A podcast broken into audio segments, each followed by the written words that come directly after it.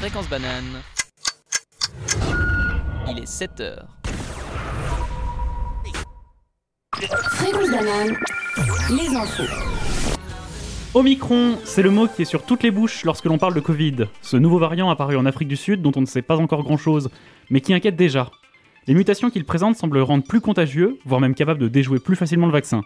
En attendant les résultats des études, il s'agit surtout de spéculation, tandis que l'OFSP rappelle que le variant Delta reste un danger majeur et avéré.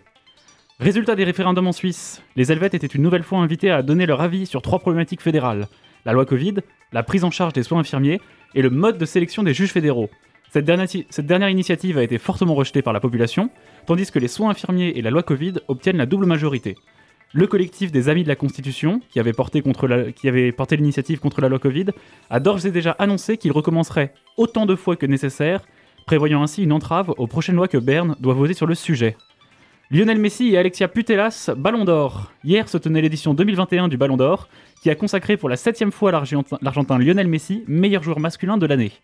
Le prix féminin est quant à lui adressé à l'Espagnol Alexia Putellas, qui a emmené le Barça dans un triplé historique, Coupe, Championnat et Ligue des Champions. Capitaine de l'équipe, elle est à 27 ans l'étoile montante du football féminin espagnol, euh. Elle, avait déjà été sacrée meilleure joueuse de l'année par l'UEFA, ainsi que meilleur milieu de la Ligue 2020-2021. La poudreuse de retour. Après les chutes de neige de ce week-end, on ouvre officiellement la saison des risques d'avalanche. D'ores et déjà dans l'Oberland bernois et dans les Alpes glaronnaises, le risque est à 4 sur 5 sur l'échelle des risques d'avalanche, ce qu'on considère comme un risque fort, tandis qu'il se monte à 3 dans la plupart des Alpes, un risque modéré donc. Déclaration de la candidature d'Éric Zemmour, le polémiste d'extrême droite français qui a écumé les villes de France jusqu'à Genève, durant ce que certains n'ont pas hésité à appeler une pré-campagne.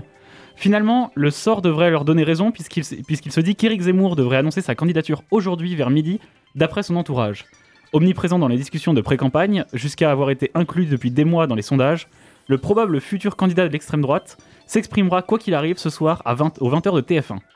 Tension entre la France et le Royaume-Uni. Après des tensions autour des questions de pêche dans les eaux territoriales de Jersey, la France et le Royaume-Uni se prennent de nouveau le bec.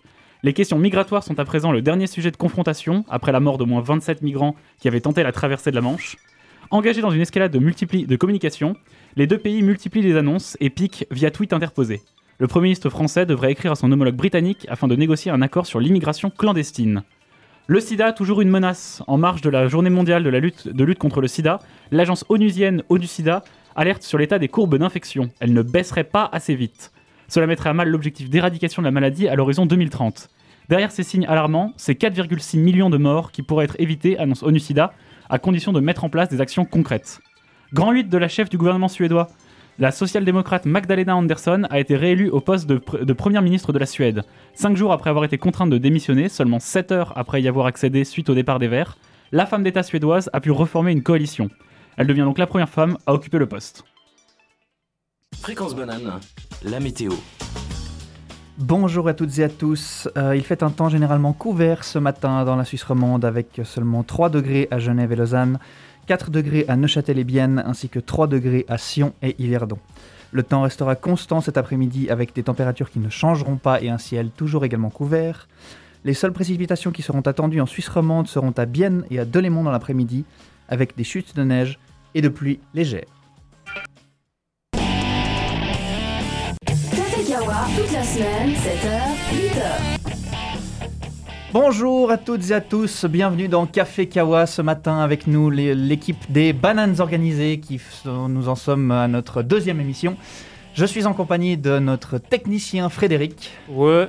Avec notre chroniqueur euh, Léonard. Bonjour et enchanté. Et notre ami euh, Xavier au fond de la salle. Salut Nous aurons aujourd'hui des discussions euh, concernant les actualités du jour, concernant les, euh, les, les votations suisses qui ont justement été euh, révélées euh, ce dimanche, comme nous en a parlé Léonard. Nous, en parlerons un petit peu tout à l'heure. Nous aurons également quelques informations sur le campus de l'EPFL et de l'UNIL un peu plus tard. Et nous écouterons des artistes tels que All Them, All Them Witches ou Jamiroquai. Nous rappelons le numéro de l'émission au cas où vous souhaiteriez envoyer des, des messages par WhatsApp si vous souhaitez vous exprimer sur ces sujets au 079 921 47 00 079 921 47 00. Commençons par une nouvelle qui a fait le tour du monde. C'est de, c'est ce dont tout le monde parle, la 15e lettre de l'alphabet grec, j'ai nommé Omicron. Euh, alors pour ceux qui ne savent pas de quoi il s'agit, il est question d'une nouvelle souche de coronavirus découverte en Afrique du Sud euh, au début du mois de novembre avec plus de 32 mutations sur la protéine spike. Et finalement, on ne sait pas grand-chose de plus euh, sur lui. On suppose qu'il est plus contagieux, plus résistant au vaccin, mais sans vraiment plus d'informations. Il circule actuellement dans les pays d'Afrique du Sud, Canada, Italie, Espagne, Royaume-Uni, Portugal et Suisse.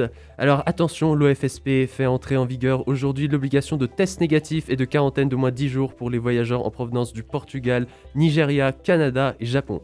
Donc face à cette nouvelle menace, de nouvelles mesures se mettent en place et les ministres de la Santé du G7 réunis hier ont appelé à une action urgente de la communauté internationale, je cite.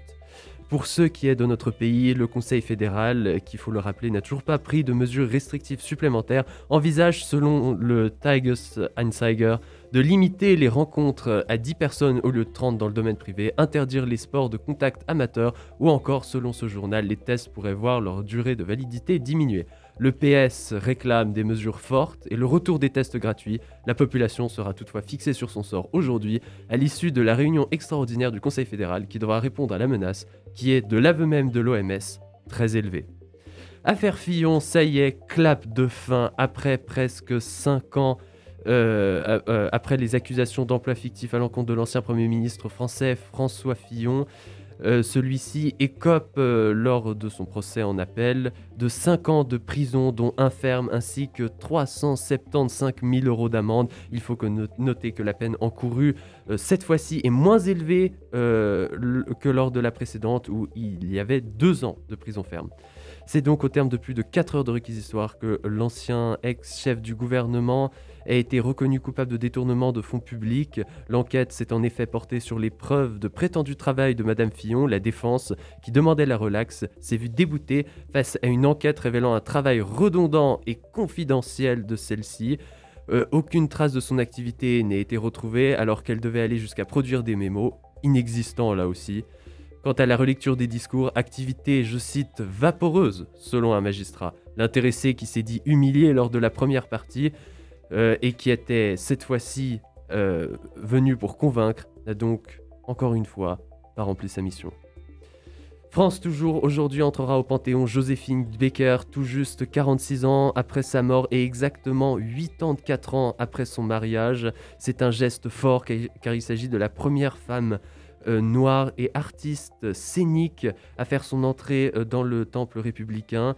Euh, Joséphine est une américaine donc née en 1906 et euh, naturalisée française en 1937.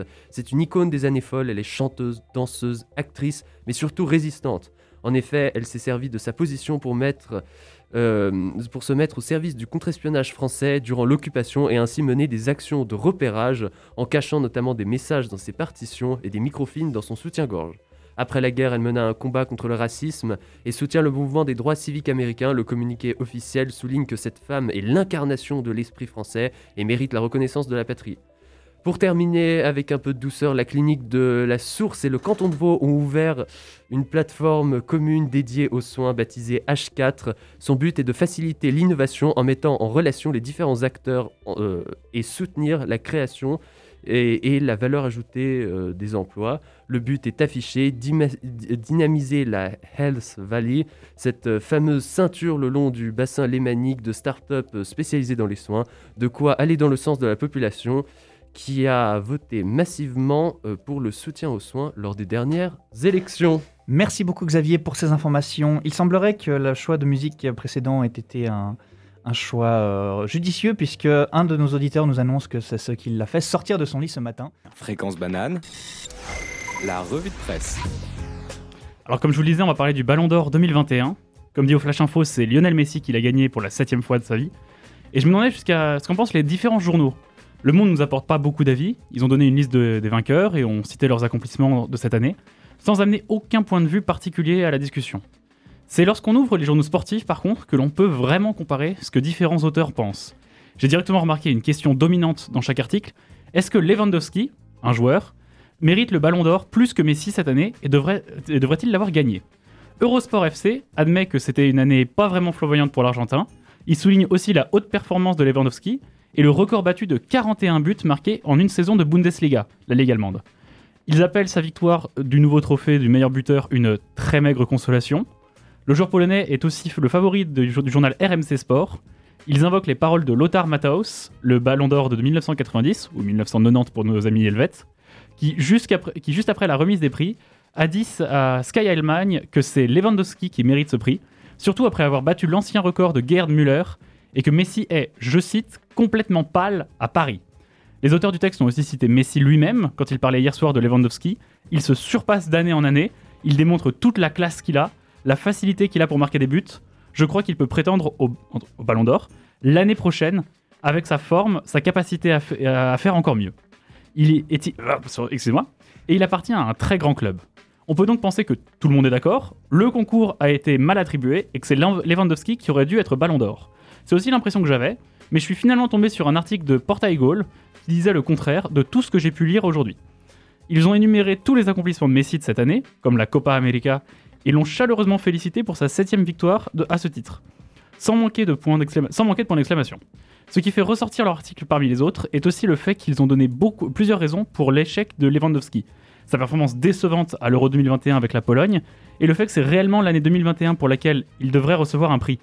Mais vu que c'était en pleine période Covid, personne n'a finalement reçu aucune récompense, et les joueurs ont été jugés pour ce prix de 2021.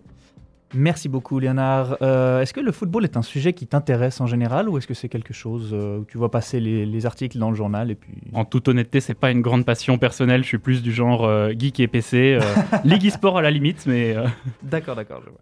Donc nous allons maintenant passer à la discussion de ce Café Kawa, discussion sur laquelle j'ai choisi les votations de ce dimanche, votations qui Mhm. portaient sur trois points, comme tu nous en as parlé tout à l'heure. Il y avait tout d'abord les soins infirmiers pour les soins infirmiers forts qui euh, demandaient une amélioration des conditions de travail du personnel soignant, notamment une meilleure rémunération. Selon les opposants, il n'appartient pas à la Confédération de fixer les salaires. En cas de rejet de l'initiative, un contre-projet indirect était euh, prévu. Cette euh, votation a été acceptée à 60,98% des votes. La désignation des juges fédéraux par tirage au sort qui demandait que les juges fédéraux soient désignés par tirage au sort pour garantir leur indépendance. Euh, un, euh, initiative qui a été refusée à 68,7% des voix. Et enfin la loi Covid-19 qui prévoyait la, mise en place du, pass sanitaire et euh, des autres mesures sanitaires qui ont été dénoncées par les amis de la Constitution comme étant un apartheid sanitaire qui a été accepté, elle, à 62% des voix. Je souhaiterais tout d'abord commencer sur les soins infirmiers, si vous êtes d'accord, par la question suivante. Est-ce que vous connaissez dans votre entourage des infirmiers ou des infirmières, Léonard? Oh, seulement de loin. D'accord, donc tu n'as personne, d'amis, famille, qui fasse partie des soins infirmiers? Ami d'amis, mais euh, pas plus proche malheureusement. D'accord. Et toi, Xavier? Euh, moi, j'ai une amie qui, est, euh, qui fait ses études de médecine, mais non, je connais personne qui est infirmier. D'accord, très bien. Alors pour ma part, euh, je vis dans une résidence étudiante en compagnie justement d'infirmiers et d'infirmières depuis 4 ans maintenant. Euh, donc j'ai pu euh, avoir l'occasion de voir un peu à quoi ressemblaient leurs cours, à quoi ressemblait Mhm. leur, euh, leur quotidien d'étudiants euh, en infirmier, et en d'étudiants infirmiers et infirmières. Euh, il s'agit quand même d'une formation assez lourde hein, de ce que j'ai pu voir, avec beaucoup de par cœur et beaucoup, beaucoup de responsabilités au niveau des soins. Euh, Au final, on connaît bien, assez, assez bien les études de médecine euh, parce qu'elles sont, bon, elles ont une aura autour d'elles. Mais euh, c'est vrai que du côté infirmier de la force, euh, on, en- on entend moins parler, mais j'imagine qu'il y a quand même une assez bonne comparaison qui peut se faire entre les deux, quoi. Tout à fait, tout à fait. Et j'aimerais enchaîner là-dessus par rapport au Covid qu'on a tous euh, malheureusement expérimenté d'une manière ou d'une autre, mais je pense à peu près tous d'une manière assez négative. Euh, les citoyens de plusieurs pays ont quand même euh, loué les services, euh, les services infirmiers et médicaux dans la Mhm. plupart des pays du monde, appelant certaines fois les médecins et infirmiers des héros et héroïnes. À votre avis, Qu'est-ce que ça a donné comme, euh, comme image, cet appel de héros et d'héroïnes, face à l'acceptation de la votation euh, de, ce, dimanche, euh, Xavier? Moi, je pense que ça a vraiment participé au fait que cette votation soit acceptée, puisque quand on lit l'initiative, le descriptif de l'initiative sur Vote Info, par exemple, on voit l'initiative demande à la Confédération de réglementer les conditions de travail. Et je pense que le Covid, ça a été vraiment une loupe sur euh, les conditions de travail des infirmiers, sur vraiment le travail incroyable qu'ils faisaient. Et euh, on s'est aperçu que de temps en temps, ils pouvaient euh, travailler euh, bien plus que euh, 30, 40 heures par semaine. et que oui, voilà. Ouais, bien, plus que plus. 30, Bien plus, bien bien plus que plus, 30, c'est ouais, assez ouais. commun ça. Alors en l'occurrence, j'aurais plutôt journée. pensé à 60, Oui, 70. enfin bon, bref. Ouais, quelque Voilà, chose comme il ça. travaille beaucoup, je pense que tout le monde est d'accord là-dessus.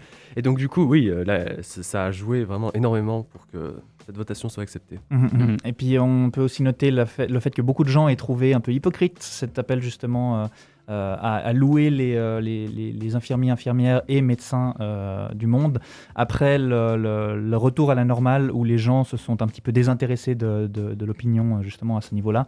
Euh, Peut-être que cette votation était euh, un réel, euh, un, un réel signe euh, vers les, euh, les- le personnel soignant que ce n'était pas des mots en l'air, mais que c'était réellement vraiment une, une sensation populaire. Ouais, comme tu le dis, c'était bien d'applaudir un 20h, c'était très sympathique, mais c'était aussi cool de faire un, geste un petit peu plus concret pour remercier ces gens qui ont, bon, pendant- deux ans, et toujours encore, participé quand même à- en première ligne à la lutte contre l'épidémie.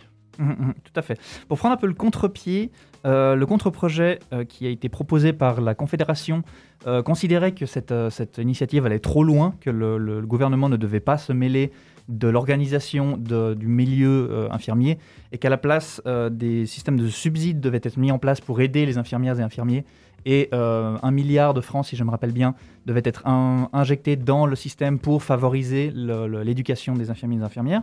À votre avis, est-ce que quelque chose dans ce contre-projet n'a pas su contenter, les Suisses et Suissesses, Léonard? Ah, C'est-à-dire que je, je connais pas bien ce contre-projet, donc euh, là je vais faire euh, du CNews en discutant sur des choses que je connais pas, mais. euh, pardon. Mais ce que je voulais dire, c'est que. disons que le contre-projet qui se résume à injecter de l'argent et à former un peu différemment, ça, peut ressembler à une non-initiative pour juste s'acheter un peu une paix sociale temporaire. On met un peu d'argent, on fait des petites mesures qui n'ont pas un grand impact, et le problème infirmier est traité et on passe à la suite, quoi. Mhm. Et pourtant, le, le- le système de contre-projet marche bien, puisqu'il arrive assez fréquemment que les initiatives soient refusées en faveur des contre-projets proposés par la Confédération. Xavier, est-ce que tu as un avis ou une réponse concernant justement ce, ce petit point qui aurait manqué peut-être au contre-projet? Oui, puisque moi je pense que, dans le contre-projet, il n'est pas directement, enfin, le, Conseil fédéral s'engage à, dépenser un milliard sur 8 ans pour la formation, mais il n'est pas directement euh, impliqué, si vous voulez, dans la formation. Il, met juste de l'argent, ce, qui est- déjà bien. Mais je pense que euh, ça répond pas vraiment au, au- problème qui est vraiment profond des infirmiers, puisque quand on regarde la, durée de vie, euh, désolé pour ton ami, hein, mais euh, d'un infirmier, c'est 10 ans. Au bout de 10 ans, il en a marre. Alors en l'occurrence, Il- euh, de ce que j'avais entendu, c'était même parfois moins dans oui, oui, certains c'est la milieux. tranchose. C'est la Dans, tranchose, dans les la milieux euh, urgentistes, sauf Oui. erreur, c'est 5 ans, de Ouais, ce qu'on m'a rapporté. Donc euh, je pense que face à ça, il faut vraiment un, un- projet très concret, justement, qui touche à la formation beaucoup plus en détail, d'où l'initiative. Tout à fait. Et il s'agit, je pense, là d'un- d'une initiative bienvenue pour les, pour les membres du personnel soignant parce que cela voudra sûrement annoncer des, des, des- des faci- des facilitations, disons, dans le milieu infirmier en termes de salaire et d'accès, euh, eh bien, disons, à un niveau de vie, euh, à un, un- comment dire, un- une hygiène de vie euh, respectable. Pour passer sur le système des juges fédéraux, alors les juges fédéraux, il s'agit quand même euh, du- d'un nom assez retentissant, Mhm. puisque comme annoncé précédemment, il y avait 68,07% de noms et zéro canton qui ont accepté cette, cette initiative. Donc ça a été un nom vraiment, vraiment tonnant à travers la Suisse. Euh, il semblerait que seules 8 communes aient dit oui à cette initiative, 4 à Berne, 3 au Tessin et une seule au Jura. Et il s'agit de la dernière, hum, d'une, initiative qui a eu un, un résultat assez négatif, puisque pour retrouver une votation avec un résultat pire, il faut remonter en septembre 2018 avec l'initiative pour la souveraineté alimentaire, qui a, elle, connu un, un taux de oui de 31,6%, ce qui est plus bas que le taux de 31,93 actuel. D'après vous, euh, l'intention des créateurs de l'initiative a-t-elle été mal comprise? Est-ce que quelque chose est mal passé au niveau de la population suisse, Xavier Euh, non, moi surtout j'avais une question sur la carte des votes. Est-ce que vous savez pourquoi? Non, c'est très drôle parce que quand, on la regarde, on voit que Lausanne est, euh, a voté massivement, enfin le, canton de Vaud, pardon, a voté massivement non. Alors moi j'aimerais savoir pourquoi, parce que quand on regarde la, carte de la Suisse, euh, vraiment le canton de Vaud se démarque. hein. Est-ce que quelqu'un sait Moi, C'est c'est une vraie question. dire hein. plus massivement encore. Plus que- massivement que, que le reste de la Suisse. C'est Oh. c'est une vraie question. hein. Alors j'avoue que j'ai pas d'avis sociologique sur la question. En revanche, si je peux te voilà. répondre, euh, Xavier. Oui, Euh, tout à Xavier, non, pardon. Timothée, excuse-moi. Pas de souci. Euh, J'ai envie de dire oui. Alors, c'est euh, c'est pas un échantillon très représentatif, mais les quelques personnes que j'ai croisées hier, quand on en a discuté sur la question, ont vraiment dit que elle avait été mal vendue cette initiative. On avait mal compris euh, ben, pourquoi elle était là, qu'est-ce qu'elle faisait en fait. D'autant que c'est euh, c'est un vrai concept euh, de laisser certaines parties de la démocratie euh, au hasard, un peu qui remonte jusqu'à la démocratie athénienne. Mais c'est pas pour autant qu'on les a. que si on les présente pas, ils sont naturels. Ça peut au contraire être assez contre-intuitif. Et bon, d'autant plus pour les juges qui sont des personnes un peu plus spéciales encore, qui, qui gagneraient à être formés. Mais c'est sûr que de, but en blanc comme ça, l'idée de garantir l'impartialité avec du hasard quand il s'agit des juges fédéraux, ça, ça, paraît vraiment pas normal. Mhm. J'ai l'impression qu'il y a eu aussi une, une- une incompréhension au niveau de- des conditions justement euh, de cette, euh, de cette Euh, euh, initiative. Pardon, oui, non, mais du coup, moi, je dois me faire un peu l'avocat du diable. hein. Euh, il faut quand même. Enfin, le diable. hein. Je, je respecte vraiment euh, ceux qui ont euh, euh, ce- le, le comité euh, d'initiative. Mais euh, c'est vrai que à l'heure actuelle, pour qu'un un juge fédéral soit, euh, soit nommé, il faut qu'il appartienne à un parti. Alors du coup, il peut y avoir une forme de clientélisme, euh, je sais pas ce que t'en penses, euh, Léonard, qui peut-être un peu influencerait les décisions prises, euh, qui quand même euh, sont très importantes, parce que c'est la plus haute instance, euh, enfin, une des plus hautes Mhm. instances judiciaires. Bah, Il y, a- il y a- il y a deux façons d'adresser un, un conflit d'intérêts, soit le reconnaître pleinement, soit au contraire prétendre qu'il n'existe pas. Et justement, avec les, le fait de tirer les gens au hasard, ça marche assez bien. Enfin, ça marche assez bien. C'est un concept assez intéressant lorsqu'on parle par exemple de délire l'assemblée au hasard, parce que là, il y a un panel de gens qui représentent la société civile. Mais un individu pas formé au droit, avec ses biais euh, qui, lui sont propres, accédant à la position de juge fédéral, ça peut être quand même un petit peu euh, assez, étrange, justement. Et lui, il a, il est pas affiché son conflit d'intérêt précisément. Et pour rebondir un petit peu sur cette, euh, idée justement de, parti pris qui a justement poussé les, créateurs d'initiative à, justement créer ce, projet, est-ce qu'il y a selon vous un élément précis ou peut-être deux qui auraient changé le non en oui? Est-ce qu'il y a un détail qui aurait peut-être fait pencher la balance?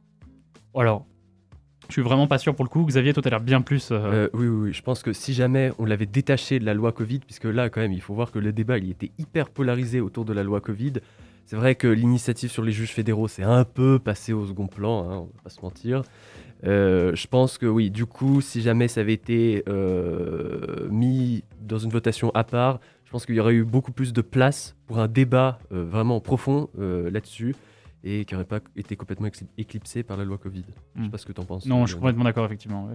Là, bah, comme, on, comme on disait, il y a, pour le, le coup du hasard, c'est une question intéressante, mais pour ça, il faut en parler, il faut expliquer qu'est-ce que ça veut dire. Et si jamais on n'a même pas eu le temps de l'évoquer, euh, alors là, dans ces cas-là, c'est sûr que aucune chance. Et maintenant, pour passer sur la, la votation sur la loi Covid, on le rappelle avec une, euh, un résultat à 62,01% de oui, avec seulement 37,99% de non et un canton et un demi-canton qui ont voté non. Il s'agit là d'un succès retentissant donc pour cette, euh, pour cette votation, en tout cas pour les personnes qui, euh, qui souhaitaient que la loi Covid puisse passer. Euh, le mouvement euh, des Amis de la Constitution, comme tu en parlais, des Freunde der Verf- Verfa- ah, des Ver- Verfassung, Tente pas le suisse allemand, tente pas le suisse oui, allemand. oui, oui, donc. Euh, C'est de l'allemand. Oui, oui, mais bref. Je voulais vous demander, à votre avis, puisqu'il s'agit là d'un mouvement politique qui a été fondé en juillet 2020, après les manifestations de printemps 2020, euh, et qui, dont le but était de renforcer la position du peuple souverain dans la constitution, dans la constitution de la Confédération suisse, euh, je voulais un peu avoir votre avis sur la formation de mouvements politiques basés sur des événements ponctuels. Xavier, qu'est-ce que tu en penses?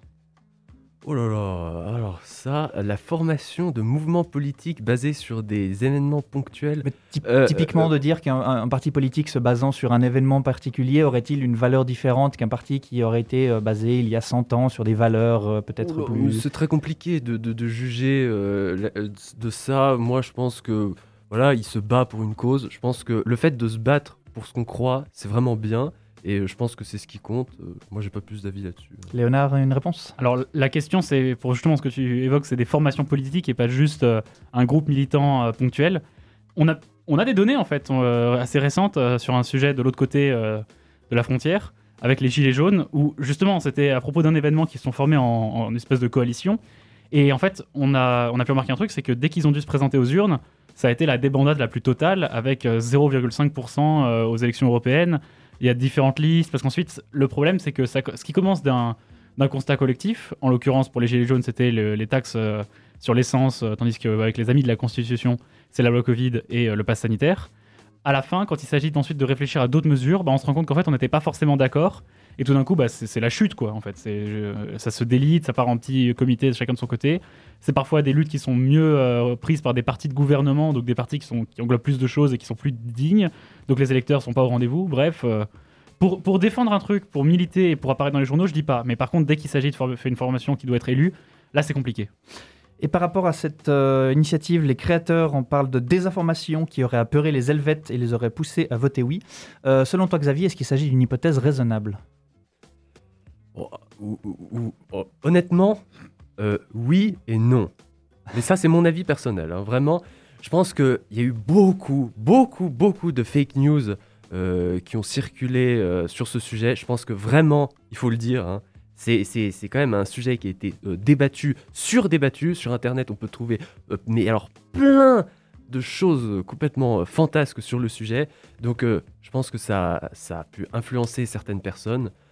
Euh, après, bon bah voilà, on voit le résultat du scrutin. Je pense que ça parle de soi-même. hein. Effectivement, on a euh, un résultat qui a été, euh, avec, avec une participation qui a été la quatrième plus haute depuis l'introduction du suffrage féminin en 1971. Il semblerait donc que la plupart des Suisses et Suissesses se soient sentis véritablement concernés par cette- ce, ce problème, ce qui expliquerait le, le résultat de ces élections. Fréquence banane L'infocampus.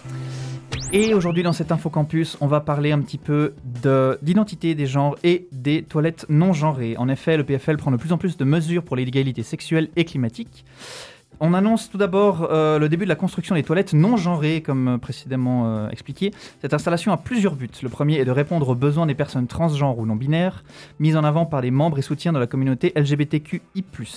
Dans un dossier envoyé en début 2021 aux directions de l'EPFL et de l'UNIL, les associations Plan Queer et Amnesty International soulignaient que les personnes trans et non binaires risquaient d'être confrontées au harcèlement verbal et à la violence physique quand celles-ci utilisent les WC non mixtes. La vice-présidence de l'EPFL pour la transformation responsable répond par ces mots. Les toilettes sont avant tout un lieu qui doit préserver l'intimité de chaque personne, quel que soit son genre ou son identité sexuelle, et annonce la construction de ces nouvelles installations. Deuxième but qui justifie pleinement le coût de ce chantier, c'est 4,5 millions de francs pour la partie CM.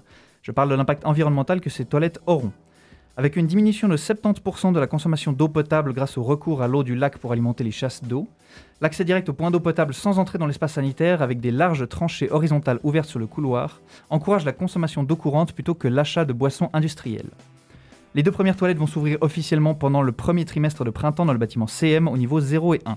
Puis d'autres blocs seront rénovés dans le même bâtiment et à la rentrée académique de 2022, 10 blocs seront achevés sur trois niveaux avec la- avant la poursuite du projet dans le bâtiment CE, puis plus tard dans d'autres lieux, mais il s'agit là d'une information à confirmer.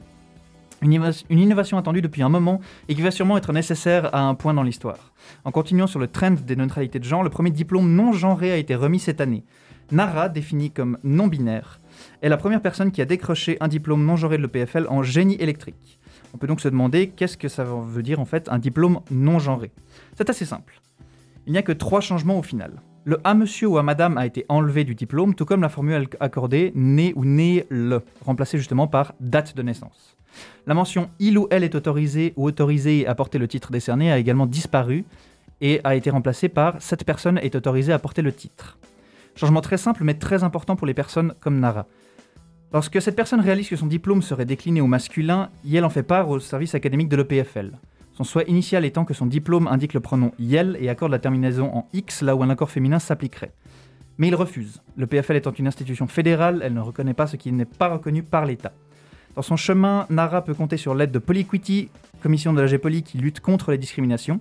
Et avec leur aide, euh, après un long échange d'emails, de discussions et de compromis, Nara et l'institution finissent par trouver un terrain d'entente. C'est le diplôme non genré. Le PFL prend donc des pas dans la bonne direction et elle les prend vite. Ces deux événements ont eu lieu au cours de moins d'un an, en plus du lancement de Respect EPFL. Je suis donc sûr qu'on va voir d'autres actualités comme celle-ci le semestre prochain et que l'UNIL va également prendre des mesures d'égalité sociale. Mais qu'est-ce qui se passe en ville? L'agenda. L'agenda. L'agenda Alors aujourd'hui, du coup, sur le campus de l'EPFL, enfin plus exactement cette semaine, on a la fin de l'exposition Continuum de la campagne Respect at EPFL, dont on vous parlait justement dans l'Infocampus. Elle se tient au Rolex et doit vous présenter des thématiques liées à la campagne justement. Le journaliste du New York Times Carl Zimmer tiendra le 6 décembre une conférence intitulée Science and Policy During Pandemic. La conférence se tiendra en ligne et traitera évidemment de la pandémie de coronavirus dont nous sommes euh, les malheureuses victimes. Du côté de l'UNIL, la remise des diplômes pour les nouveaux, doctorants aura lieu lors de l'Annual Doctoral Event 2021, organisé le 2 décembre à l'Anthropole, qui verra aussi une remise de prix pour des diplômes particuliers. Les facultés de l'UNIL organisent des séminaires durant toute la semaine. On vous invite à consulter la page des événements de l'université, car il serait trop long de les lister, mais vous trouverez notamment beaucoup de, de sujets liés à l'économie. Enfin, pour les associations de l'EPFL et de l'UNIL, nous invitons directement à regarder sur les murs d'affichage, étant donné que c'est riche en événements cette semaine. Merci beaucoup euh, pour ces informations euh, concernant le campus de l'EPFL et le campus de l'UNIL. On vous invite tous à aller voir ces expositions et ces présentations. Profitez, profitez avant peut-être la prochaine vague de Covid, euh, d'aller voir justement toutes ces, toutes ces, événements organisés sur les différents campus. C'est la fin de ce Café Kawa que vous écoutez sur Fréquence Banane avec l'équipe des Bananes Organisées. Nous avons écouté des musiques un petit peu de tous les, tous horizons. Qu'est-ce que vous en avez pensé, Xavier? Moi, j'aimais beaucoup euh, la première musique. hein, il faut quand même que je le dise. La musique de Gorilla, vraiment exceptionnelle. Ah, non, non, sinon, ce Café Kawa, très très bien. Vraiment. Bonne entente et tout. Parfait. Magnifique. Première fois qu'on se réveille si tôt, et Première. Ah, le réveil dur. hein. sur le campus à 6h, pas l'habitude. Ah, et, et puis des, des sujets euh, assez intéressants, mais assez euh, lourds, disons, dans les, dans les conséquences, avec surtout les votations, euh, qui ont quand même euh, fait beaucoup de débats et euh, beaucoup, de, beaucoup de disputes euh, entre Ouais, les différents partis. euh. Sujet éminemment politique et puis surtout épidermique avec tout le monde qui euh, très vite monte dans les tours dès qu'on parle de, Donc, de Covid. je pense que c'est bien d'avoir une petite discussion calme sur le sujet pour, pour remettre les bases. Oh, puis au- au-delà de ce qu'on a eu euh, ce matin, c'était cool que le, le peuple puisse voter et donner son avis sur des questions aussi fondamentales. Puisque justement, si tout le monde s'engueule, c'est bien de voir finalement qu'est-ce qu'on pense. Ouais, tout à fait. Tout à fait, tout à fait. Mais donc, du coup, euh, à votre avis, est-ce que c'est le prélude à une nouvelle vague du Covid de toute cette période Et est-ce que ça va simplement retourner à un, semi-confinement comme on l'a eu Ou est-ce que vous pensez qu'on va arriver plutôt sur une espèce de, système un peu différent? Il y a un truc qui est intéressant, c'est que le nombre de cas augmente comme dans une vague, mais pas le nombre d'hospitalisations, euh, grâce au vaccin justement. Et il semblerait que peut-être que, bien qu'on soit dans une vague, on puisse échapper aux mesures les plus euh, drastiques. Un petit mot, Xavier, peut-être Bah voilà, moi j'aimerais juste dire que peut-être que Léonard a raison. Enfin, j'espère vraiment qu'il a raison. En tout cas, moi je compte vraiment sur le fait que tout se passe bien et que voilà, on puisse avoir un Noël tranquillement, Hmm. sans coronavirus. On l'espère tous, je pense, nos auditeurs et nos auditrices également.